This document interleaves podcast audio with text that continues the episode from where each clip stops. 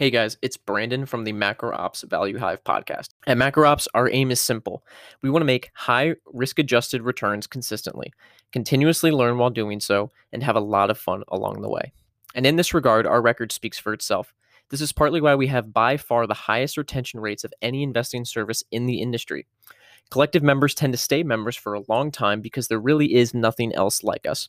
We offer differentiated research, theory, and education resources plus a killer Slack community filled with some of the smartest operators from around the world. Our members are predominantly professionals, but we also have a high number of highly motivated retail investors and traders. The one thing we all share is a deep love for the game of investing and an unquenchable thirst to get better. If this sounds like you, then consider signing up and checking us out. You simply go to macro ops.com forward slash collective. That's macro ops forward slash collective. Before we dive into today's conversation, I want to talk to you about MIT Investment Management Company, also known as MITIMCo, the investment office of MIT. Each year, MITIMCo invests with a handful of new emerging managers who it believes can earn exceptional long term returns in support of MIT's mission. In order to help the emerging manager community more broadly, they created emergingmanagers.org, a website for emerging manager stock pickers. For those looking to start a stock picking fund or those just looking to learn about how others have done it, I highly recommend this site. You'll find essays and interviews by successful emerging managers, service providers used by MIT's own fund managers, essays MITIMCo has written for emerging stock pickers, and more. MITIMCo also occasionally and opportunistically hires new members for their investment team. To view the job description, please visit mitimco.org slash global dash investor. That's M-I-T-I-M-C-O dot O-R-G slash global dash investor. The MITIMCo team spends their time learning about great businesses and investments, working with exceptional investors around the world in order to support generations of MIT innovators. This episode is brought to you by TIKR. TIKR.com is focused on bringing institutional level investment research to you, the individual investor. TIKR.com is powered by S&P Global Capital IQ and has coverage of over 50,000 stocks globally with financial data, estimates, valuation metrics, ownership percentages, transcript filings, news, and more. Value Hive listeners can join TIKR's free beta trial today at tikr.com forward slash hive. That's T I K R dot com forward slash hive.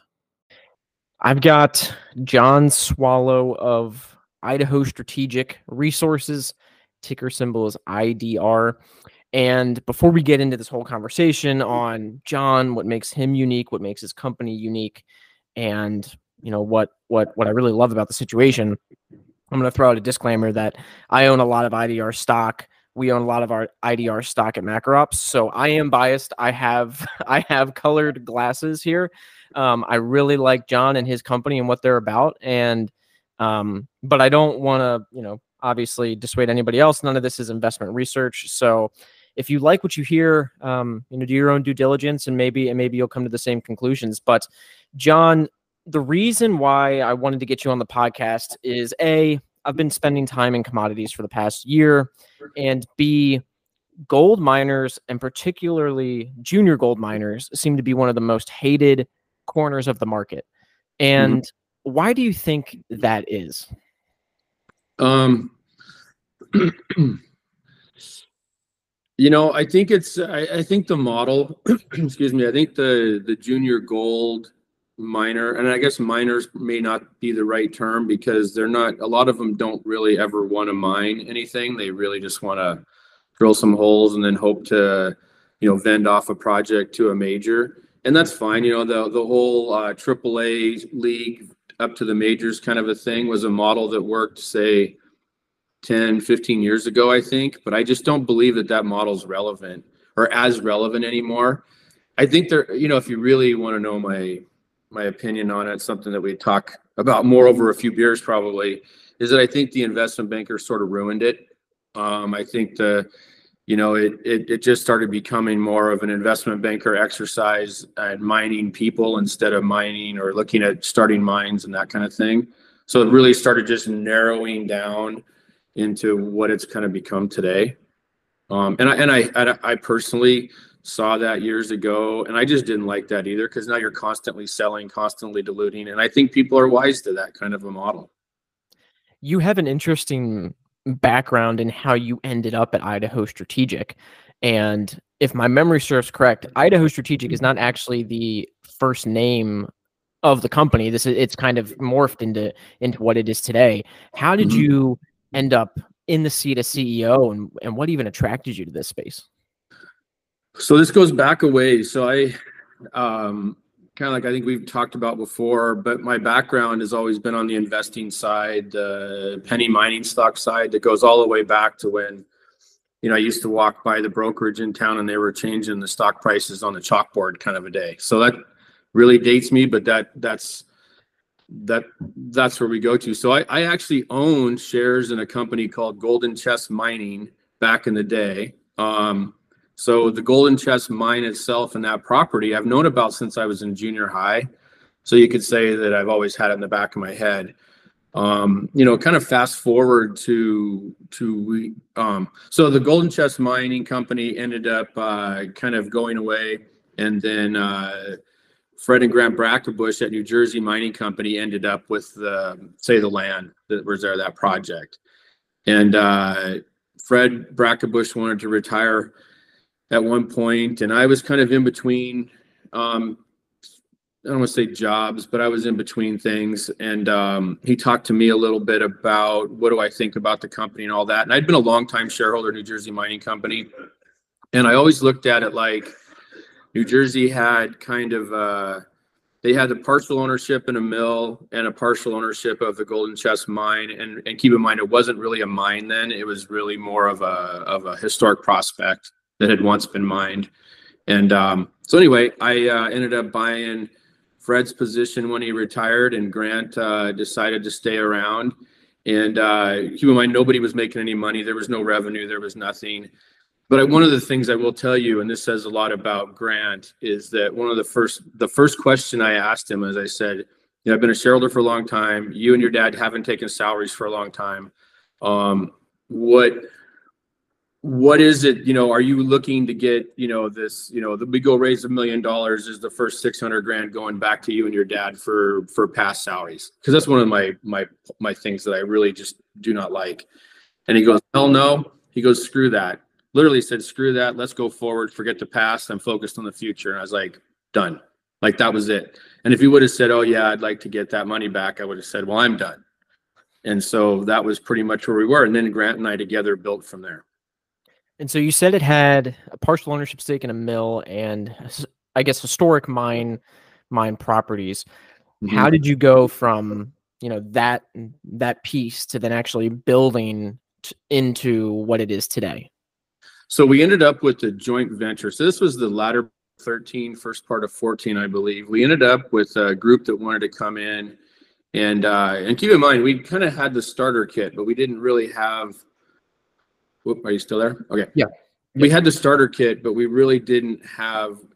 It's more of a process than it was a checklist. How about that? Um, mm-hmm. And so we had a group that wanted to come in and they wanted to explore and do some mind development. And I had known this group for a long time. And I was like, okay, that's, you know, when they leave, because they had like a three year lease or something like that. Um, they, uh, when they ended up leaving, I knew when they were going to leave that we would end up with all of this development, regardless of what they ended up, how, however successful they were. And so I was like, okay, this is good for us to get a bunch of development done for not free, but um, that's another part of the starter kit you know so i was like okay here we go you know if you're a small a small company starting out those are multi-million dollar type of expenditures that you don't have to incur mm-hmm. and so when you you know started started you know using using the mine or using using the mill getting gold out of the ground like what were some things that you laid as the foundation that you wanted idaho strategic to be that separates it from let's say your generic small cap or even micro cap gold producer? Yeah, we we had a couple of different philosophies. So my thing is, you know, we uh there was one geologist. Um, well, the company had a couple of geologists that were kind of loosely, um, you know, had worked for the company, not and kind of kind of put the band back together, kind of thing. But there was one geologist in particular that I talked to him and I said, you know, what is it that you would like to see before you come back? And he, and we together we have this kind of everybody gets an opinion approach instead of the old school, you know, my way or the highway kind of approach. And I'm, you know, if you're going to start out building something, you really need to start with with some with more of an approach like that. So you, you know, you bring in the right people and you discourage the wrong people. And because really, at the end of the day, we're all in the people business. You know, mining just happens to be why we're all together, but we're really in the people business. And so, um, you know, the timing was right. I, I, looked at even myself. I looked at Grant, uh, Rob, and John, and and you know, um, the guys, and I was like, you know, we're all of that age now where we've kind of been there and done that somewhere else. We're not going to run off somewhere else for an extra dollar an hour. You know, and, and it really started to look like, you know, if this group could come together, um, that we could we could build this thing you know and and it's not easy so you need people that are willing to invest and and own it um i don't know if that really answered your question but that's when i look back at it that's pretty much how i mean when you look at some of the pictures of what it was when we started it's like looking at a vacant lot versus a, a high rise. Well i think one thing that you mentioned there is just this sense of ownership. And to me that's one of the most important things really with any company but especially in mining is do the executives eat their own cooking? And and and are they incentivized properly? Um, i know i know you own you know you still own a good a good a good portion of the company. Mm-hmm. um, and so when you're looking let's let's let's step back kind of from the history of how we got here. So now we're here right? Gold's above $2000 an ounce. I think one of the most pressing questions that i have is how do you think strategically about let's say the next three five and ten years and as it as it relates to gold prices? And so like you might have a view on where you think gold would you know could be or should be but you have to run the business day to day on what right. the gold price is today. And so how do you juggle those two realities you know and, and when we started this gold was 1080 an ounce. So wow. you know i always like to say um you know good companies are built in difficult times. Well it didn't even matter what the times were then. The gold price was terrible. So yeah. but it also you know you you kind of had people like the people weren't being pulled in different directions then because the gold price is what it is. Even local miners weren't really necessarily um and so it gave us the space to make mistakes and build and grow and um and we needed that you know and so it was uh, no promises but we're gonna we're gonna do our best. But a lot of it had to do with um, like exploration or revenue backed exploration. Like i've always loved the idea of exploration and but i've always liked to do the thing i love. It's got to have a business on the other side of it you know and I, I like being a shareholder but i also don't like dilution you know and so you you tie you have to put all this stuff together and figure out what kind of a model works for you and so you know, I was looking at it like I didn't really want to see gold spike because building a business in the spike is a is a terrible idea. Um, you really Why? just want to see stair step rise over time, and then you build your business into that, and then you build your base of assets, and that's what we did. We started out with a 48% ownership of the golden chest that had a bunch of debt on it. Um, you know, we took over. We have 100% of that now, and we didn't have any land at all, and now we have 7,000 acres with uh, little or no debt against that. You know, while we're also building the uh, underground development um, and and mining, and also um, building exploration potential on the other side. So it was just one brick at a time. You mentioned that you didn't want the gold price to spike, which when I first hear it, that sounds counterintuitive, right? You're a gold mining producer. Obviously, you would want the gold price to spike, but there's clearly reasons why you would rather have either maybe a slow and steady grind up or even if you're super deep value actually you know the gold to keep kind of trickling down as long as the yeah. long term makes sense yeah absolutely no to me it was like no no no we don't want everybody's like you know you, you want to see $2000 gold and this is back at 11 or 1200 i was like honestly no i think we can run the business at 13 to 1500 and you know let's slowly build this and grow. And you know i wanted to get to where we were kicking ass in production as we had a solid base under this thing. We all know the hockey stick doesn't hold. Mm-hmm. and so you don't want to see that. And that's what gold was in the past to me the past cycles is everybody frantically ran in to do what they could during the spike um, but that's not a healthy market at all. And so, you know, that's the market where then I would be scrambling to try to find a buyer for the entire company at that point. You know, instead of like building an actual business, growing organically and that kind of a thing. Well, I think that story, and again, like this is this is one of the things that attracted me to Idaho Strategic is the story is so different than your run of the mill, no pun intended, like gold miner, where it's like, hey, we have these awesome projections. Gold's going to be 2,500, 3,000 an ounce. We're going to do all this drilling and it's promote, promote, promote, promote. Whereas you come in and you say, we want to build something durable and we actually want cash flows to finance the, the holes that we drill. Exactly. Yeah. You know, I, I knew coming as we were kind of putting it all together, there was always, a, you know, you weren't, we definitely weren't profitable right off the bat, you know, so yep. that's obvious as you're growing. I mean, by definition, you almost can't be. But I, there was always this gap every quarter that I wanted us to stay within that I knew, you know, I could go out and do a targeted raise um, and that's one of the things we also did coming up is, you know, we picked, I don't say we picked our investors, but the investors picked that picked us, you know, they understood us. Yeah. And so you'd go reach out to them and do a targeted raise. And I didn't want to do large raises either because I wanted to be able to show people here's what we're going to raise money on. And now you get to evaluate whether or not we do that. And I know I've got to do that because then I can't go back to you for more. Right. Right. So to me, and our whole company knew that. And so that's how you kind of keep everybody like, okay, don't screw this up, kind of a thing. And there was a hell of a learning curve. I mean, because you had guys, you know, they're used to the cyclicality. So even your workforce, you know, they they grew up in an, in a mining community, so they're used to the cycle going against them and the rug being pulled out from under them. And so you got to work through that mentality too. So they're they're used to right as they're kicking ass. Oh, oh, here comes the other side. Yeah. Now you're trying to build them to think about growing over time, and that the cycles if we do this right, they're not going to necessarily matter as much. And that's actually where I was going to go next when you talked about cycles, because like on a very very small scale, a while back, I used to I used to run. Um, it was it was a seasonal business in yacht and sailboat repair, and so during the summer it was rocking, during the mm-hmm. winter it was dead, and um, you know like the workers came and left and it was and it was super super variable but when you build a a gold mining operation, let's just say, right, your goal is you want your AISC at 1250.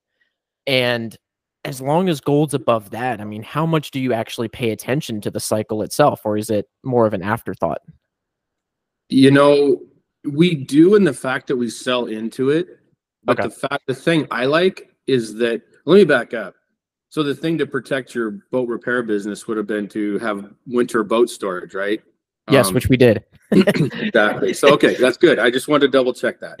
Um, no, but the you know that's what you really want is you uh, you want to build it to where you know at some different parts of the cycle you just make more than other times.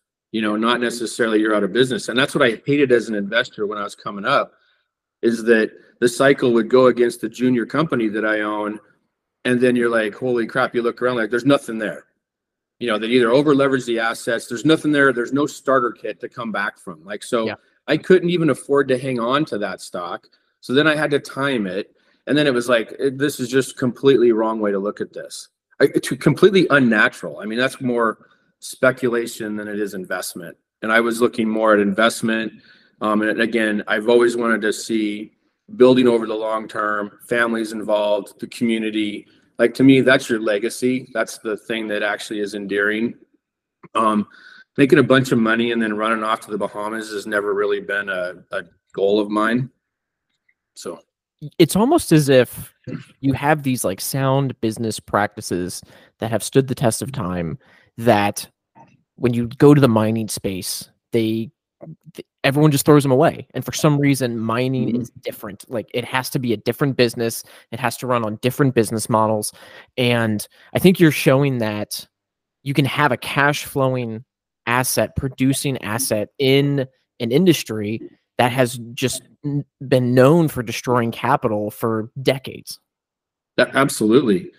No, no, that's exactly right. It's um really I'd say it's when I went kind of to the investment bankers. I don't want to say that, that it's all bad, but I will say that I do think that that led to the changing of the business model because now, you know, essentially the small company, even if everybody had really good intentions, their exit strategy is tied to that investment banker's exit strategy. Yeah. You know, or the guy that gives you a bunch of money, then gets a seat on the board, and then you have to sit and listen to him. You know, so, you know, but really, if you look back to the since kind of the beginning of time, businesses started small and grew. You know, and that's really was more the norm. It's the aberration has been more of the last decades or so when more of that easier money came into play. I do think the interest rate cycles might change the mentality a bit. Um, you know, and then you had a lot of investors, like when I go up to Canada in the early days, they'd lay like, okay, you're a gold company, you're a silver company, you're a copper company, done. Like you couldn't branch out, you couldn't do anything because that's the investment vehicle they wanted for when the cycle, you know. But that you were just being used at that point. And so to me, it's like, no, I'm going to build a business and you can choose whether or not you want to invest. And that's really been our approach. I want to dig into financing and really cost of capital in in kind of two ways. The first way is um, how you use cost of capital in determining um, capital allocation decisions, whether it's new mines, new drilling, um, you, you know, new new investments, but also on the funding side. Like it's it, it's clear that the cost of capital for mining companies has gone up dramatically, and yeah. a lot of it is these bigger banks saying we don't want to touch mining and we don't want a piece of it, and so we're just not even going to raise, and that leaves that leaves you with maybe more expensive funding either from dilution, maybe some sort of royalty stream or private placements. So how has how has the cost of capital landscape a changed since you've started and then and then and then b how does that impact your decision making so i'll tell you our philosophy towards um we wanted to always build something to where we were independent of having to raise money. And yeah. if we wanted to raise money we would go out with a very purposeful approach. But if we didn't raise the money we didn't have to do it. Mm-hmm. so you know the best the cheapest money you can get is the money you don't need right? And so you know, and these guys they can smell it when you walk in the door and you need it, you know, and not not to kind of go a little graphic here, but we always called it as we were building the business, as we were also building a middle finger, and uh, the guys all knew it. I mean, these are all mining guys, and I had one guy, he's like, "Hey, boss, you know, how's that middle finger coming?" You know, and I'd be like, eh, "We're not there. We're not there yet, man." Um, but this is an this is a true story, so I. I'll get back to your question, but yeah, no, no, I like kind I like of a cool story. So I, we were sitting up at the mine and we had just, you know, we're starting to get break even, kind of one of those up quarter, down quarter. I mean, you know, you're getting there kind of thing. Yeah. And I was sitting there with him and I had gone and I bought this uh, shifter knob off of eBay that was a middle finger. And in front of everybody, I presented him with the middle finger, and I said, "I, dude, I think we're we're getting really close. You deserve the middle finger." And he's like, "So anyway, that's that's that's our philosophy. And if you probably have that as the backdrop. You'll understand all of our financing decisions from that point on. Um, but really, what we do is we, you know, we've got mine engineers, professional geologists. I mean, everybody's pros. Like I, I like to say that we're a company of like blue collar professionals, and everybody is uh, really good at what they do. And we don't really make a capital decision unless everybody's on board. So hmm. a lot of times, like right now, we're even looking at a um, a kind of a new building that might be part of our new mill and stuff like that. And I, I'm literally, as we speak, working on getting input from everybody on it because I because everybody's going to own it. And so if there's something later that isn't working right, I want you know we're all going to own the good and the bad.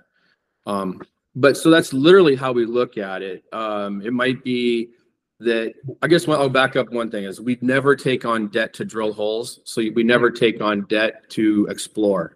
And so by if you if you have that as your backdrop, by definition, you have to be good at your business um, in order to either raise the money or fund drilling out of cash flow. Like yeah. that, that has to be. So that the death knell of these guys that go out and do royalty deals or streaming deals, you might as well just hand your business off to them, because pretty much the I, I, have rarely ever seen that model work for the uh, the little company or the little company shareholders.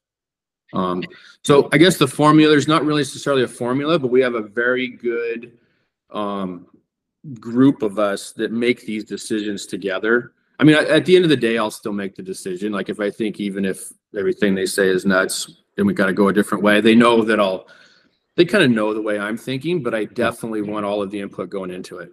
And so when you say everyone, like how like is it everyone in the company or is it, you know, hey, like we've got a group, maybe we'll call them the board in air quotes.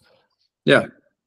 So it's it's most of our I call them senior leadership. That kind of sounds like a buzzword type of thing. Yeah. It's probably the most buzzwordy we get. um, but it's the guys that are all my age, but then it's also the younger guys that I also like to say that are doing all the work. um, it's pretty much there's probably a group of about eight or ten of us that that will run this by. But you know, I'll go to the mill and Steve up there running the loader, I'll get his input. You know, because he might have a good idea. Um, you know, I don't mind talking to their ground guys and getting their input, you know, and if I think usually you can talk to the guy that's the leader or boss or, you know, manager or whatever and kind of get a feel. But I also will ask them, hey, go ask your guys, like go go find out. Like, you know, I genuinely want to get the information. Um, and I think even like a construction project, like I'm very big into historic preservation and Mm. um, stuff like that. And uh, like I'll get a lot of input from the guy swinging the hammer because that's the dude. I mean, that's the guy that you know you want his input. Um, when you're working on anything underground, you want the guy that's standing there at the face. Like you want his input. Like now you may not want all of his input, but you know you you you know. Plus, it's it's just good. It's good business, and it's like it and it's ownership and kind of more like a family business would run it, I guess. When gold's at 2000 and it's in a nice uptrend, it's not, you know, making lows. I think it's easy to um, you know, just have this sense of security in in in in the business model, which at the end of the day, as long as the gold price is above the AISC, things are generally okay. But I do want to explore the idea of cost inflation because that's one of the big um, just kind of red flags that people put on mining companies. And honestly, like that's one of the big red flags I have. Like I'm bullish copper for the long term, but I'm trying to restrain some of that excitement because I know that, you know, copper prices could go up 10%, but inflation costs could go up 20, 25%. And Yeah. you know this better than most people. You're on Yeah. you're you're you're you're you're on the ground. And so how do you manage this cost inflation? Like what are some levers you can pull if any? You know, one of the things we're pretty fortunate in that a lot of the cost inflation that we we've already experienced most of what we're going to experience. So you know, you had the wage inflation, you had diesel prices, you had tires, all that stuff. Um, and we've done a good job of paying down like equipment debt, and we don't really have land payments and all that. So the idea was to get a lot of that kind of stuff taken care of. So if you did hit that situation of cost inflation, you didn't have both, right? Hmm. Um, so it's it's kind of one of those things that bleeds through from the very beginning because you know you're going to hit it. Like let's just say, you know, normal is not normal situation is that things change, right? It's not that things just it's like you have to be ready for that, especially in mining.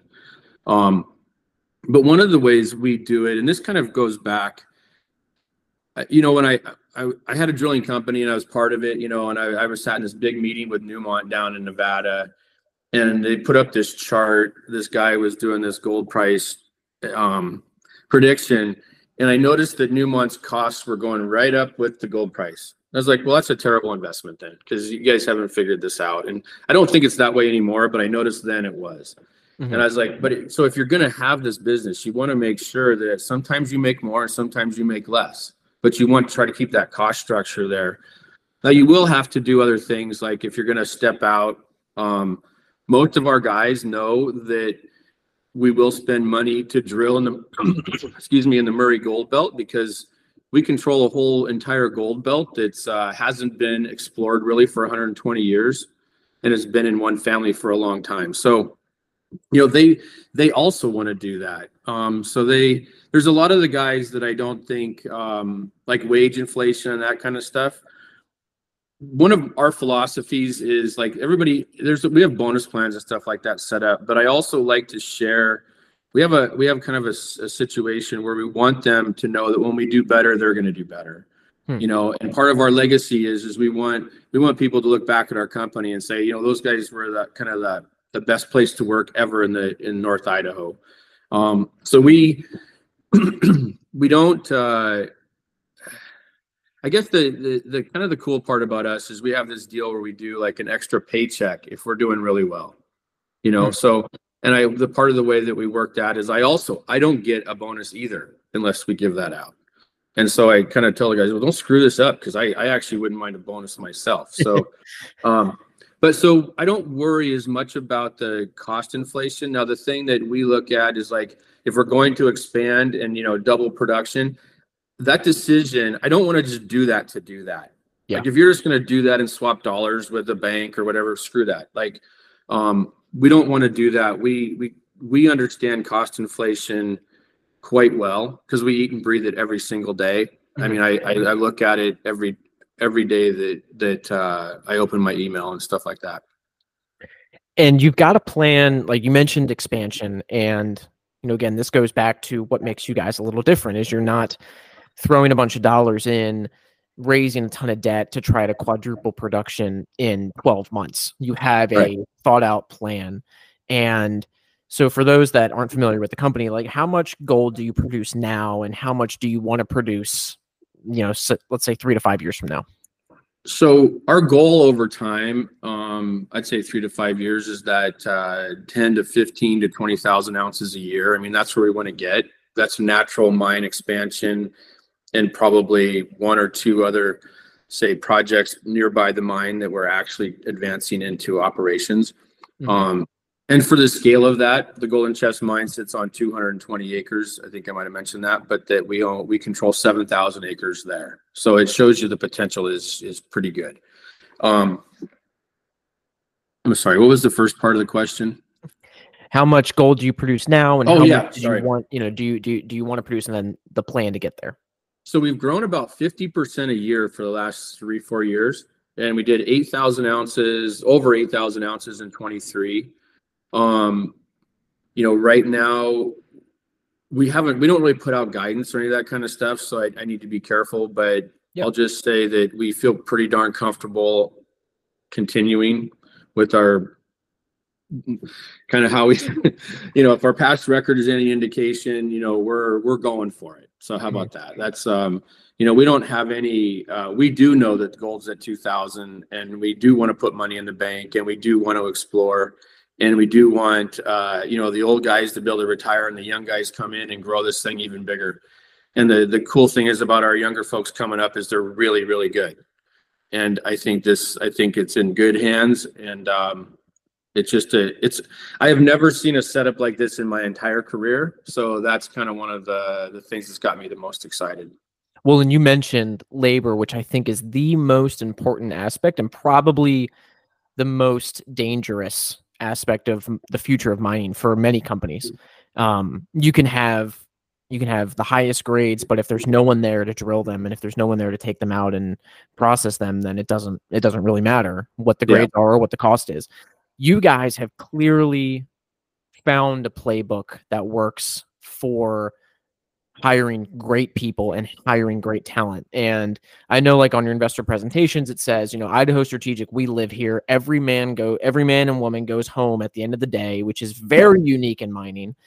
And why is that you know why, why why is that so unique to idaho strategic? Why haven't other ceos of even smaller producers tried to replicate that You know, I think, and I don't want to say everybody, there's some good companies out there that, that really truly believe in that same kind of, uh, uh, mentality. But when I grew up here in Coeur d'Alene, you know, it was mostly timber based and say tourism. And just over the hill in the Silver Valley, it was mining based and timber. And, um, you know, in the 1980s, when the economy fell out of the timber and mining, everybody had to leave to find jobs. So it was really, and that's stuck with all the guys my age you know so they all had to leave. Um, a number of people you know they missed their kids growing up or there's divorces or whatever. And so we've really focused like our form of esg begins with a good job and a good job that actually allows families to stay together within the community where they are. And that goes all the way through the way we run the operations to the environmental stuff to our mentality all the way through and I and I really believe that we're not only getting investors that believe that, but we're getting employees that believe that. And you know, when you look back at even during COVID, you know, we worked all the way through COVID. you know, I was really active. We were very active on Instagram and Facebook, but that was really more for the wives and girlfriends and families. So Mhm. they knew what was going on while, you know, people were at work and that like kind of we got this, like it's okay, let the other noise happen, but this is the, the safe space kind of. And that's the way we we approached it. And uh, you know, you can see it even like at our like our Christmas party and stuff like that. Like everybody owns what's going on. It's not just like I'm standing up there in front. You know, everybody gets along really well. The other part about it too is I believe, and I one of the reasons I think that separates us that I just don't think you'll see other companies do is as a CEO, I make Grant and I make the same salary. And that's by design. We've done that from the beginning. He's head of operations. Um, but we're not very far above the miners and we're within reach you know and so you know i think we're like 1.4 times the average employee salary you know you look at some of these other companies and it's like 68 times you know the average employees what the ceo makes well you're not going to build a culture with that and so but that individual wants to live a certain lifestyle and so that's impossible under their leadership and so if they're willing to come down and make what a miner makes or make somewhere close to it well then he can actually go build a culture but unless you're willing to make that sacrifice, it isn't going to happen. And Grant and I have purposely done that. But then also the other people we've brought in, like our, our geologists, could make more money working somewhere else. But Hmm. they also like this. I've bought into it too. So it's uh it's very um it's extremely unique. And it's one of these things that's also like a virtuous cycle. It really starts to I mean, you're starting to it, it just starts attracting more and more people. Do you get like inbound requests from other mining companies where guys are like, "Hey, do you have any spots open? I want to come work for you." Oh, yeah. Yeah. Yeah, we have a list. Yeah, we have Wow. a list, and we, but we also live by the no asshole rule too. So, you know, there you can't uh like if you bring in a friend, you're responsible. If that guy's a jerk, you've just kind of pissed everybody off. And Mhm. so, you know, and mining's, you know, it's it's a tough business, and it's uh you got to focus on safety, and there's a lot of things that's not just like a normal business. But yeah, we have we actually have a list, and um, it's really cool to see because in the beginning we didn't have a list and we were trying to convince people to work with us and like you got to trust us and they're like well kind of like that thing well i've never seen anybody do it that way before we're like well that's that's okay you know and then the ones that i always have this philosophy that people kind of fire themselves you know when the expectations are there it works but you know usually by the third time you get together we both know why we're meeting and then it's like okay you know it, it keeps it very simple that way. So. I wonder just again like when it comes to intangible assets having that list of people that want to come work for you in the mining industry is a lot more valuable than I think people people give credit to. And that's I mean you're not going to find that on the balance sheet obviously, but again it's like one of those soft things where like people are struggling like mining companies are struggling to find labor and if you have a if you have a waiting list that is extremely valuable. It, it is, and you tie that into. I mean, that's our guys. I mean, that's I, you know, I laid the, the groundwork, but they are, you know, they walk through the door with that one. You know, that's and boy, oh boy, have they have they owned it. So that that list is a credit to what everybody, all the guys have pulled together. But you know, you tie that in with our, you know, our operations. We're loc. Our mill is located on Interstate 90 in North Idaho. You know, and our mine is located on a state highway, and we're located in a mining community. So, you know, you tie that into the fact when we drill a hole somewhere, we've got an operating mine right next door. Like all those are things that when somebody's out there looking at, you know, a, a little company drilling holes in somewhere in Canada, um, those holes aren't created equal. Mhm. And so the, it's just all these things like you you know, we, all these things coming together is what makes us a little bit different. I want to shift the topic to the gold price itself. And gold's making new highs, but the gold miners are actually making relatively new lows, which is a very interesting dichotomy. I know we've we've talked in the past about you know what I think is maybe like a slingshot opportunity or just you know this coiled spring in some of these junior plays, but if you had if you had to guess, I mean, why why is there such a discrepancy between where the gold price sits and where, let's say, like the you know the junior miner ETF sits? I think it's a little bit that we have a different investor base out there now. Um, I think a lot of the folks that even knew how to analyze gold companies are gone. You know, y- y- there isn't even an, um, the analyst community isn't what it was 10 or 15 years ago. And then also you had investors, you know, part of your portfolio back in the day was that you wanted to have like 5% exposure to precious metals. Well, I think it's like less than a, it's like a half a percent now is the average or something like that. Um, I mean, I look at it like it's a huge opportunity for people. I don't know when that I've noticed it myself.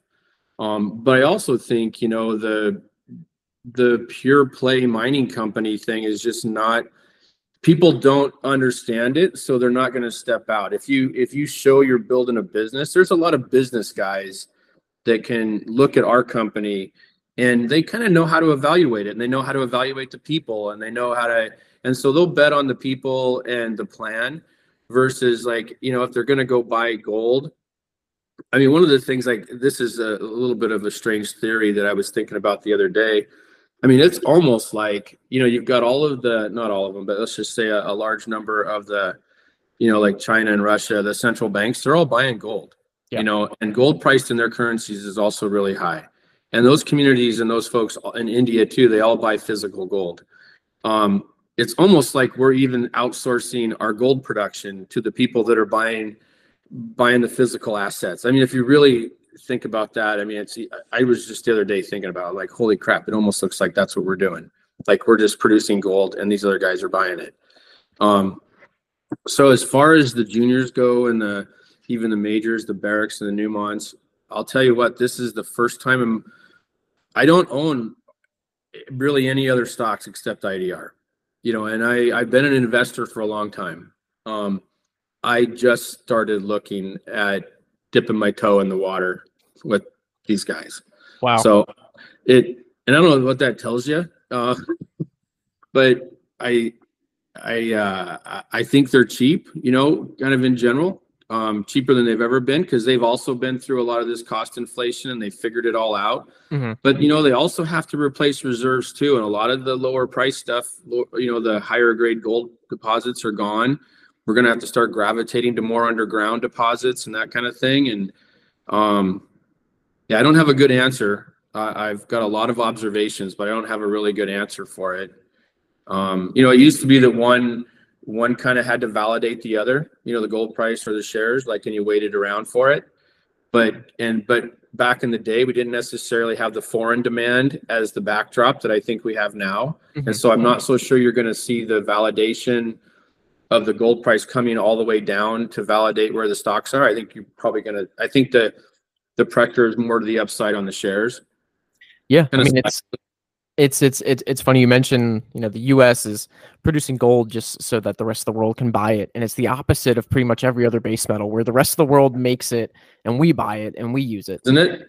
I know that's what I was thinking of. Literally, what I was thinking about. Like that's just uh, it's just another one of those kind of crazy things that we all are experiencing these days that we didn't used to. One of the other aspects that I want to spend the rest of the time on that makes IDR unique is, you know, we've got this cash flow positive gold mining business, right? Where you use the cash flows to explore and but you've also have this massive land package for rare earth elements.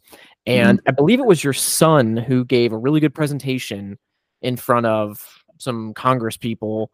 Um, yeah. and it's on it's on YouTube. So if you want to go, just search Idaho Strategic um, it should be one of the latest videos. But walk me through why you're so excited about this, you know, massive rare earth elements package.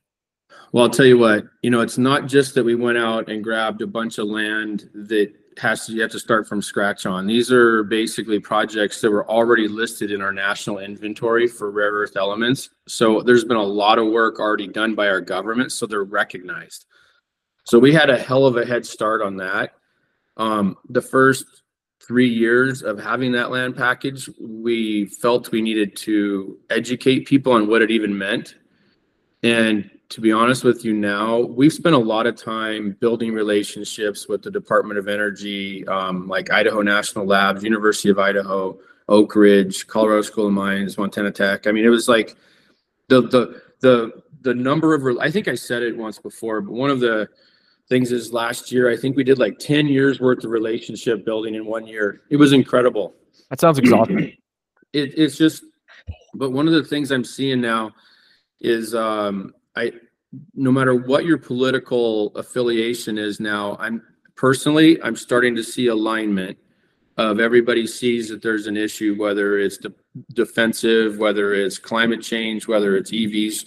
It does not matter what your thing is. The common denominator is we're going to need a lot more mining, a lot more responsible mining and processing in the U.S. Mhm. And the event I was at in Denver, I was the only company that's pretty much invited to that. It was closed door. There's a hundred of us there, lots of national labs. I was on a panel. Um, and they had folks from the EPA, uh, tribal groups, uh, you name it, all the national labs, universities. And everybody was on the same page as far as the fact that we've all got a challenge. Our country has a challenge and we need to solve this. And that right there, having, there was no politics.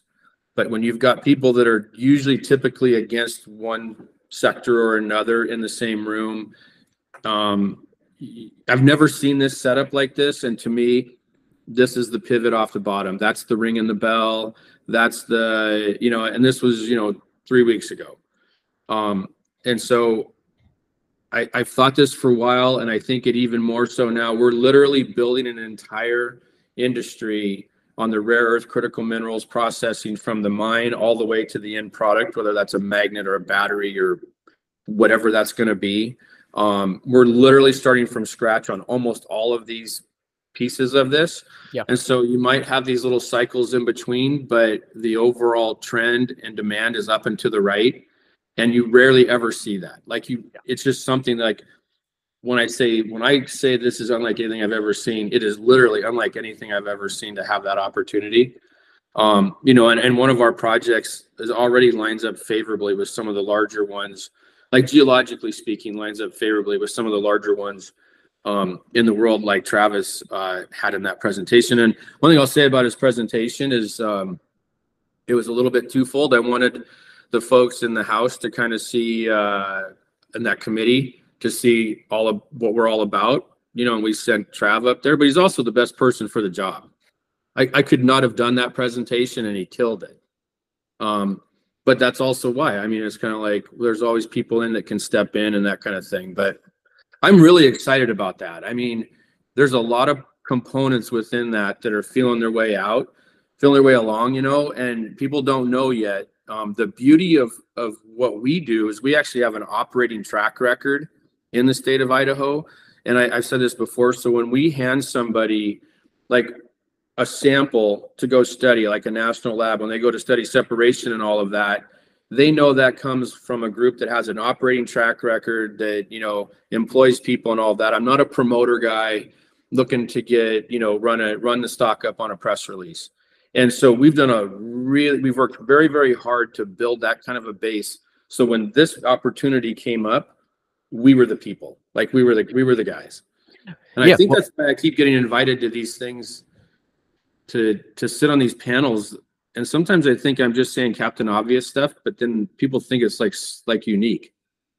Yeah. Well, it's it, it it's funny that I even got you on the podcast because you are the opposite of a promoter type. And again, that's one of the reasons that drew me to this is I I feel like and again, I could be wrong, but I feel like you would rather, you know, be at the at the mine, at the mill, alongside the guys than doing a podcast like this. Like to be, you know, like ju- like ju- just to be honest, like I'm super stoked you chose to do this podcast, but you are the type of guy that would rather just go to work and then release the results when they happen, not promise anything, and just say, like, look, this is what we're doing, this is our plan, here's an update, and then go back to work.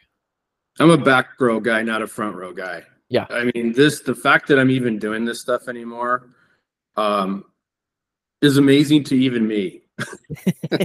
I uh I mean, I went through all through college just you know, finding every way so I didn't have to take speech class. So, you know, that was one of I just don't like that. I really do think, you know, we sit back, we go kick some ass and we'll tell everybody about it later. You So know, it why were why were you guys fortunate enough or lucky enough to get this massive land package? Like why you over somebody else? Like did like did it just go completely unnoticed or was there a bidding war? You know, it's understanding history. I, have been following the, you know, because I'm an investor too. So I, you know, you follow supply demand dynamics, you follow commodities, I real estate. Um, I've been following the rare earths. I first started out following industrial metals in like, um, like I always wanted to own a gravel pit. So that's just another. Um, but the uh, I started following in the late '90s, and I was like, you know, this. I there was a, a, report put out by the USGS in the late '90s, early 2000s, and I was like, okay, I'm looking at this critical mineral thing. I'm like, and it's showing us actually being producers and China kind of coming up. And I'm like, well, this isn't actionable now, but one day it might be, you know. And so you fast forward. I was talking to Rob, um, our our head geo, and he's had kind of the similar things. And for about five years now, he and I have kind of talked about it off and on, and um, you know, and we we kind of had the playbook set up. Honestly, we we we knew about what we would go after when we did it. You know, you don't want to have this large unwieldy claim package way too early, especially when you're building your mining operations and all of that. I mean, you know, early is kind of equals wrong. You know, like, and so it it uh, or it can equal wrong. And so we really uh, when when COVID barely barely began, you know, Rob and I, we were we were in the car actually, um, coming back from the Vancouver show, and and I was like, dude, this this is the ring in the bell. Like we just saw it, like we almost couldn't get back to the office fast enough, and he could get down and start lining up the claim blocks and the land package and all that. I mean, we were literally out staking claims in four feet of snow. You know, I mean, it was just that kind of thing. We're like, oh shit, China's coming in. Everybody sees this. Oh my god, you know. Yeah and then it was flipping crickets for two straight years after that you know but but that was really it. So we really focused on building the relationships. And the one thing that's different on rare earths versus gold is the mineralogy um, and the metallurgy of the rare earth elements is super important to the processing side. It is in gold but right now the way this is going to go forward is a lot of the national labs and stuff are going to work on this processing and refining part of rare earths but they really focus on I call it the science, but it's the the metallurgy side. They don't necessarily care if you have a large deposit right now. They want to know like you, your company, they can trust that ore looks like it can be processed. You know, when we first started out, we got invited to a meeting about 18 months ago at Idaho National Labs there were people there actually ordering their rare earth elements and critical minerals off of Amazon so they could study how to separate them. That's literally how far behind our country was. It was scary. And so, you know, I'm like, well, that didn't make any sense because now you're studying separation of rare earths and you're gonna you're gonna design a mill to process it from shit you bought off of Amazon. Um, and we're literally two hours from one of the best deposits in the country, you know, at Idaho National Labs, and it's our Lemhi Pass project. So why don't we get you guys some rocks? I mean, that's literally how I started.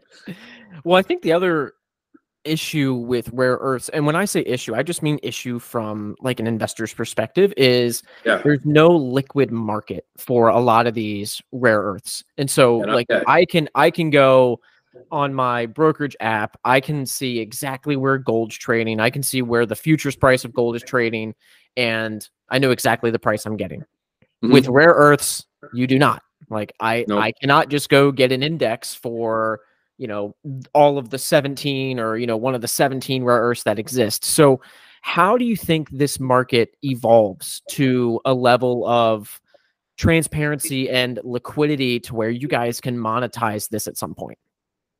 It's it's um I think this is why this is the perfect setup. It, it's because we are walking into a situation where nobody people don't even know how to invest in it. Yeah. You know, um, we've had investors, you know, like, you know, VC guys call up and go, well, we know we need exposure, but we don't even know how to look at this. And I'm like, okay, you know, I can tell you about us, and then you make the decision. they just don't. They want to force it into this this model that simply does not exist. Yeah, and largely because the industry does not exist that much. Um, but that's one of the things that's one of the beauties. It's literally how we started our company. We started at 1080 gold when you couldn't actually make any money producing gold at 1080 um, it's the exact same way. And I, I, I mentioned this in denver. Everybody was saying that a lot of the majors won't touch rare earth elements or critical minerals because china will just dump on the market and kill the price and therefore they don't want to put the investment in. And I, I was like well that's the wrong way to look at this. You're looking That's a short-term issue over a, you know, to address a long-term problem. What we need to do is we need to make the investment. We all know pretty much that this demand is coming. Like it almost doesn't even matter if it's, you know, one year, two years, three years, five years, whatever. It, the change is coming. We know it and we got to get started.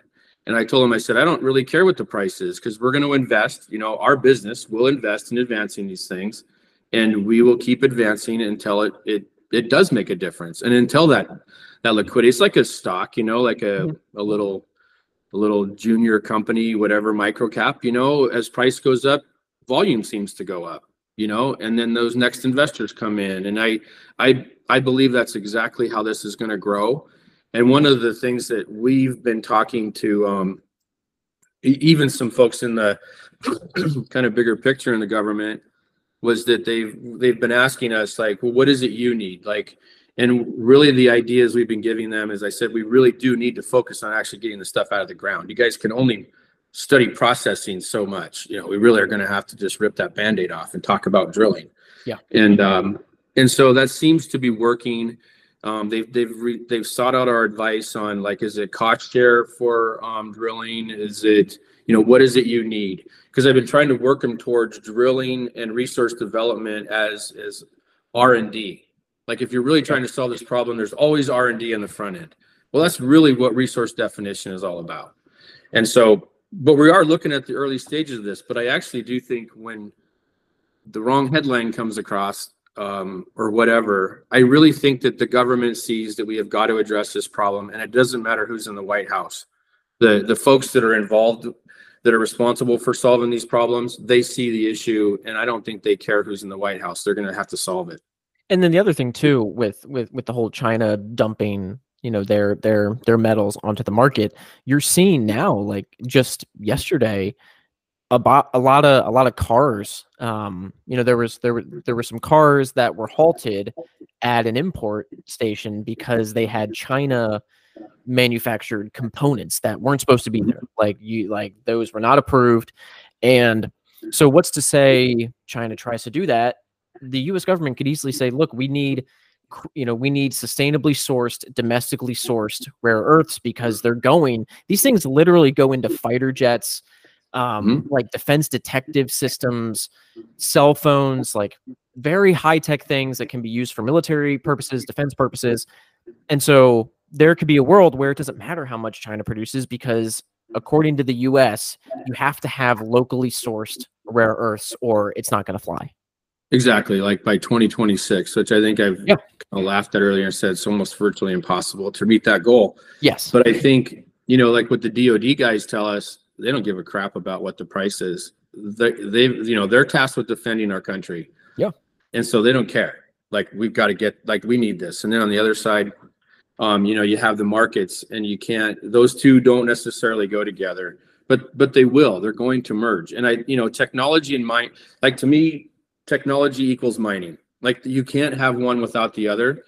And I, I really do think there's a little bit of a uh, if you even if it's on purpose or not. But I think our our government has actually slow played discussing this a lot, yes. almost because I think people would be really freaked out if they really understood how prepared we are. Yeah. And it's not it's not any one president's fault. It's kind of all of them, you know, for the Mhm. last 20, 30 years, we kind of screwed this up.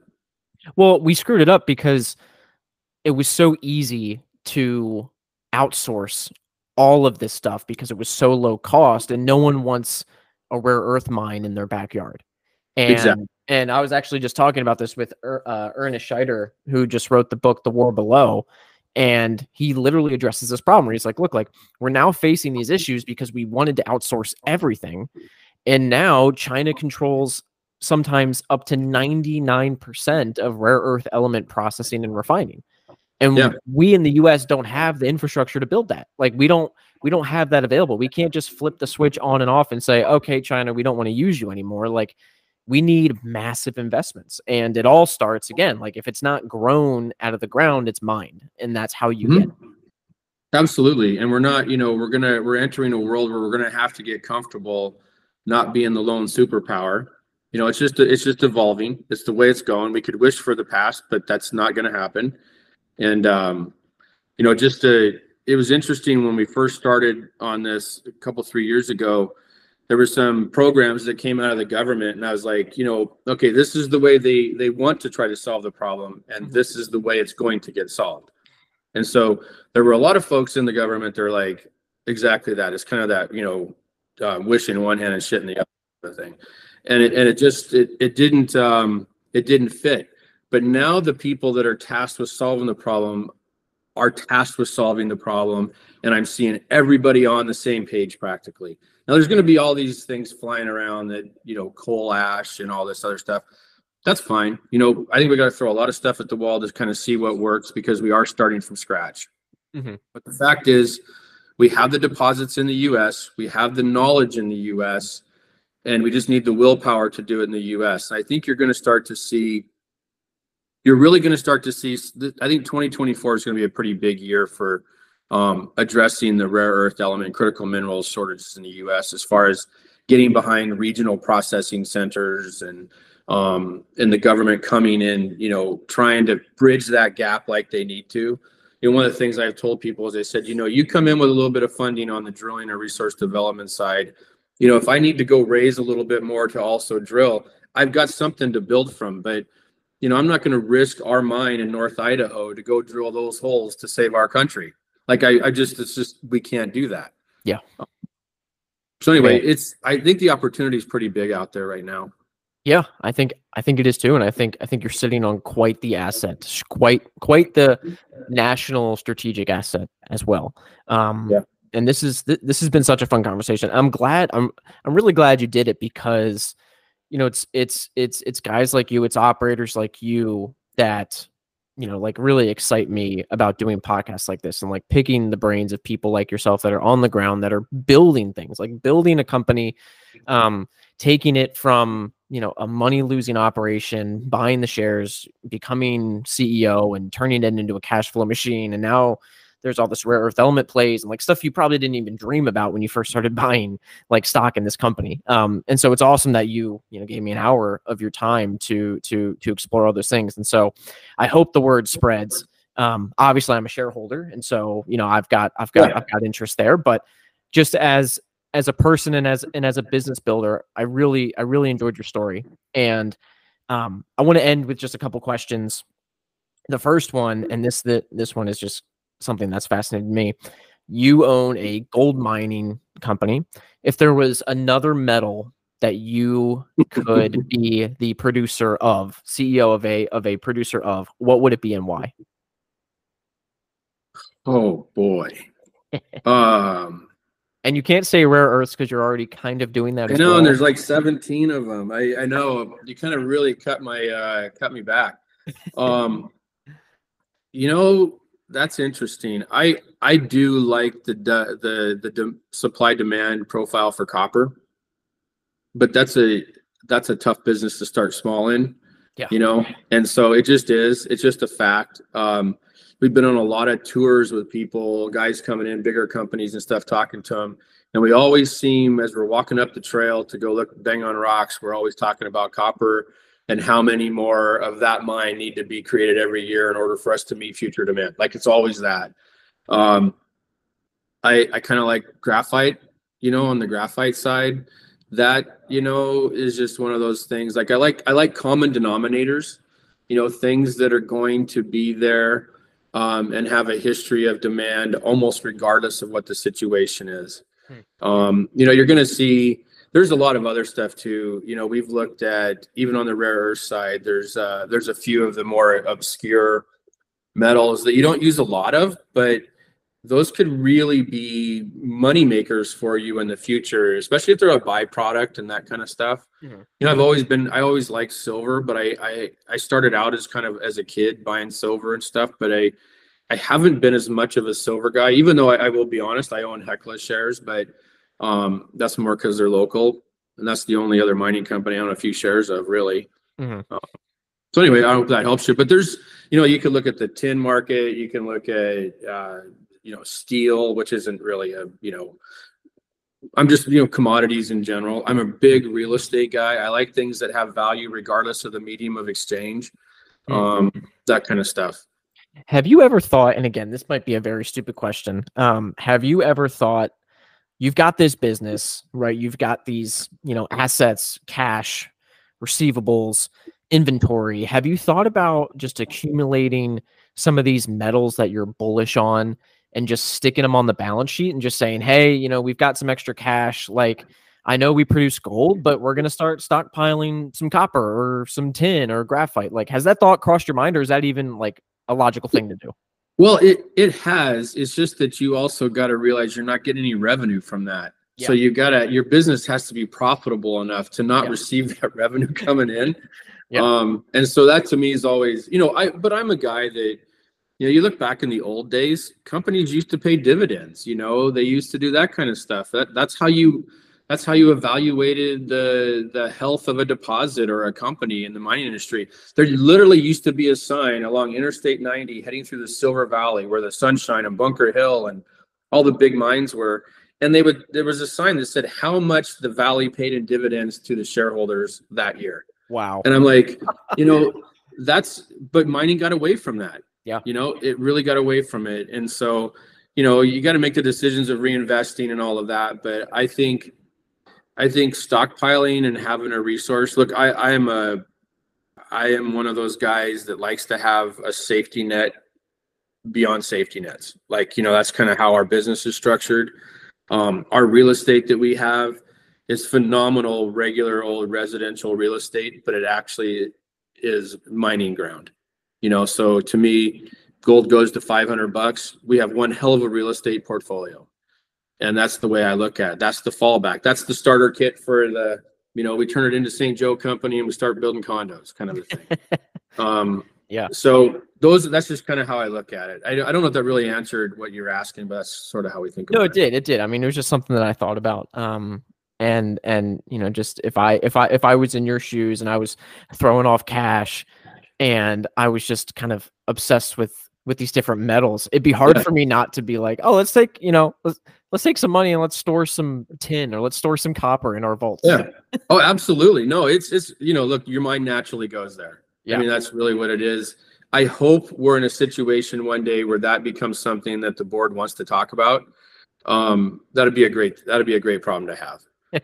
That's awesome. Where can people go to find out more about you um, and you know just the company itself, or maybe even some of your you know prior uh, podcasts or engagements? Um, well, IdahoStrategic.com uh, is the website. Uh, we're out there on Twitter and Instagram and Facebook, I believe. Yeah, Facebook. Um, I did a podcast with uh, Ian Cassel a while back.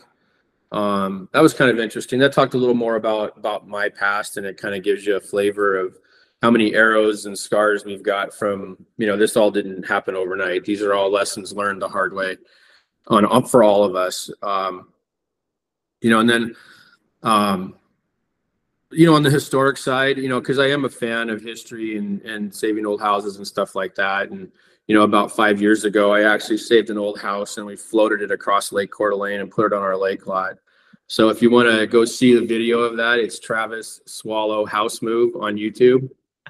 and when you look at that, it kind of gives you, and especially when you look at what it is now, because it looks like an old fashioned homestead on a lake that has 30 40 million dollar mansions you know it's completely illogical i guess from a a return perspective but the intangible is is that we save this historic place on this historic bay and uh, that's really how we function.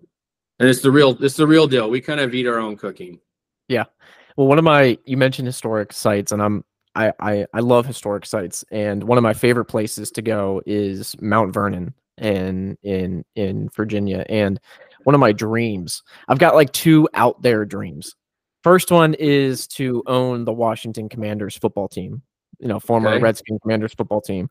The second one is to own Mount Vernon, and I know it's it's privately owned in a nonprofit. Uh, one day I would love to, you know, buy it myself and just continue that legacy and and just and just pour as much money as I could into it to make sure that it survived another 150 250 years no, that's really that's super cool. I you know look, I I've had these visions since I was a kid, and I'm a I'm a big believer that you have the vision and the universe starts to kind of if you believe it and work towards it, it'll start to kind of happen and come together. Um, and that's what we've done. Even like working with my own kids, um, and allowing other dads and moms to work with their kids. You know, that's something that I've wanted to do since I was literally in high school because I didn't have that. And uh, but it also has to make sense from a business perspective. I mean, our we have a lot of family members that work for within our company, and they have to work harder than everybody else. I mean, there is no place to hide because there's 10 other dads that are going to have your ass if you're not doing it right. You know, I mean, literally like that. Yeah. But on the historic side too, I think communities have kind of forgotten where they came from. And you know, we are only here for a short time, and I think the the thing you leave behind is you got to leave some of that behind. And I, Yeah. You know, I, I have this. Not you didn't ask this, but I have this kind of this concept of what's what's en- a- enough, like on a personal level. And when you get Hmm. to where you've got what you think is enough, then the rest of it sure as hell better go back into into the community or helping out or whatever. And that's really what we've done as a family. So I love and everybody around here kind of knows that and, and our company is that way too you know that's the way i think most all of us share the same vision so That's awesome. And you know, look again, um, the best grade for a company over the long term, uh, in most respects, is its share price and Mhm. and and and how it performs. And uh, Ian Cassel actually sent me this. He was like, "Make sure you bring this up." Um, if you if you look since 2015, and again, this is past performance, not indicative of future returns, but it'd be nice if it was since 2015 you uh, you guys at idaho strategic have returned 449% and the next closest in this little basket that includes hecla barrick franco nevada mcewen pan american silver and lundin. The next closest is lundin mining or i'm sorry the next closest is franco nevada at 119% and Wow. so you look at the sustained track record of what you guys have done over time and this is not this is not a promotion story. This is not a quick flip. This is something that you're building and it's showing in the stock price. Um, and i just want people to realize that like this is this is a long-term thing. You're making long-term bets and you're building long-term roots. Um, and so you know just just wanted to congratulate you on that. That's a hell of a effort to beat all those guys. And so the last question i have for you john if you could have dinner with one person from the past or the present, who would it be and why? oh boy. Um you should have told me you were going to ask this question. I i would have thought about it more. Um oh boy. I uh i'm a big student of history so there's a whole bunch of people on that list but um you know i'll, I'll tell you the thing that i we went out to the uh, berkshire hathaway annual meeting. That was a bucket list item of mine. And i went with my two boys. And so when my boys were born i thought i always wanted to go. We didn't have the money to really for me to kind of get off work and go. And then i went and my two boys you know we went together and all of that. I uh you know this sounds really everybody says you know warren buffett or whatever but i literally would say that. So i you know in college i actually did a report on on berkshire hathaway before anybody really knew about it you know? And uh even the professors like dude you know c plus kind of a thing you know? And uh yeah. and and so i would you know i'd have to say warren buffett if i know it's cliche kind of to jump in there and say that but Yeah. um there's so many people in history that i would love i'm a huge student of of history but um I'm going to be honest. I thought I thought you would say Theodore Roosevelt. I'm going to be honest. oh yeah yeah well no that's a good one i yeah teddy roosevelt would be there's a there's you know i i follow history a lot and there's a lot of um he would have been a really good one yeah yeah. You should have just told me that you were going to ask this question. I would have come up with a i would have come up with a really really good answer there that nobody would have expected. You know it's going to be, you know, it's going to it's going to be funny. We're going to we're going to finish this podcast and in like a couple days you're going to text me and be like, "Ah, this We is gotta- who I would have said." yeah i'm going to put that same shirt on. Let's do this over awesome. Well, John, thanks again so much for doing this. Best of luck with Idaho for the next 5, 10, 20, you know, however many years you can keep doing this. Um, I think you're building something special. And uh, I hope people, you know, hear this story and just want to learn more about you. And if they if they don't buy your stock, I don't care. I just want people to know that you're building something unique and you're doing it your way and it's special. So thanks. yeah no we we really appreciate it. Appreciate your time, and I'll definitely pass it along to the guys and the gals. I mean, it, that's they deserve all the credit. They're they're doing the heavy lifting every day, and I'll, I'll definitely pass it along for sure. I imagine they're all going to watch this, so I definitely had to thank them. so awesome. Today's episode is also brought to you by Marhelm Data. Marhelm is an information service for investors to find real value in an overvalued market. With a focus on shipping and commodities, Marhelm helps you stay on the pulse of global trade, track global sentiment, and identify compelling global investment opportunities. Value Hive listeners can get 20% off a Marhelm data subscription by using the code VALUE at checkout. That's V A L U E at checkout. Head on over to marhelm.com, M A R H E L M.com to get your discount today.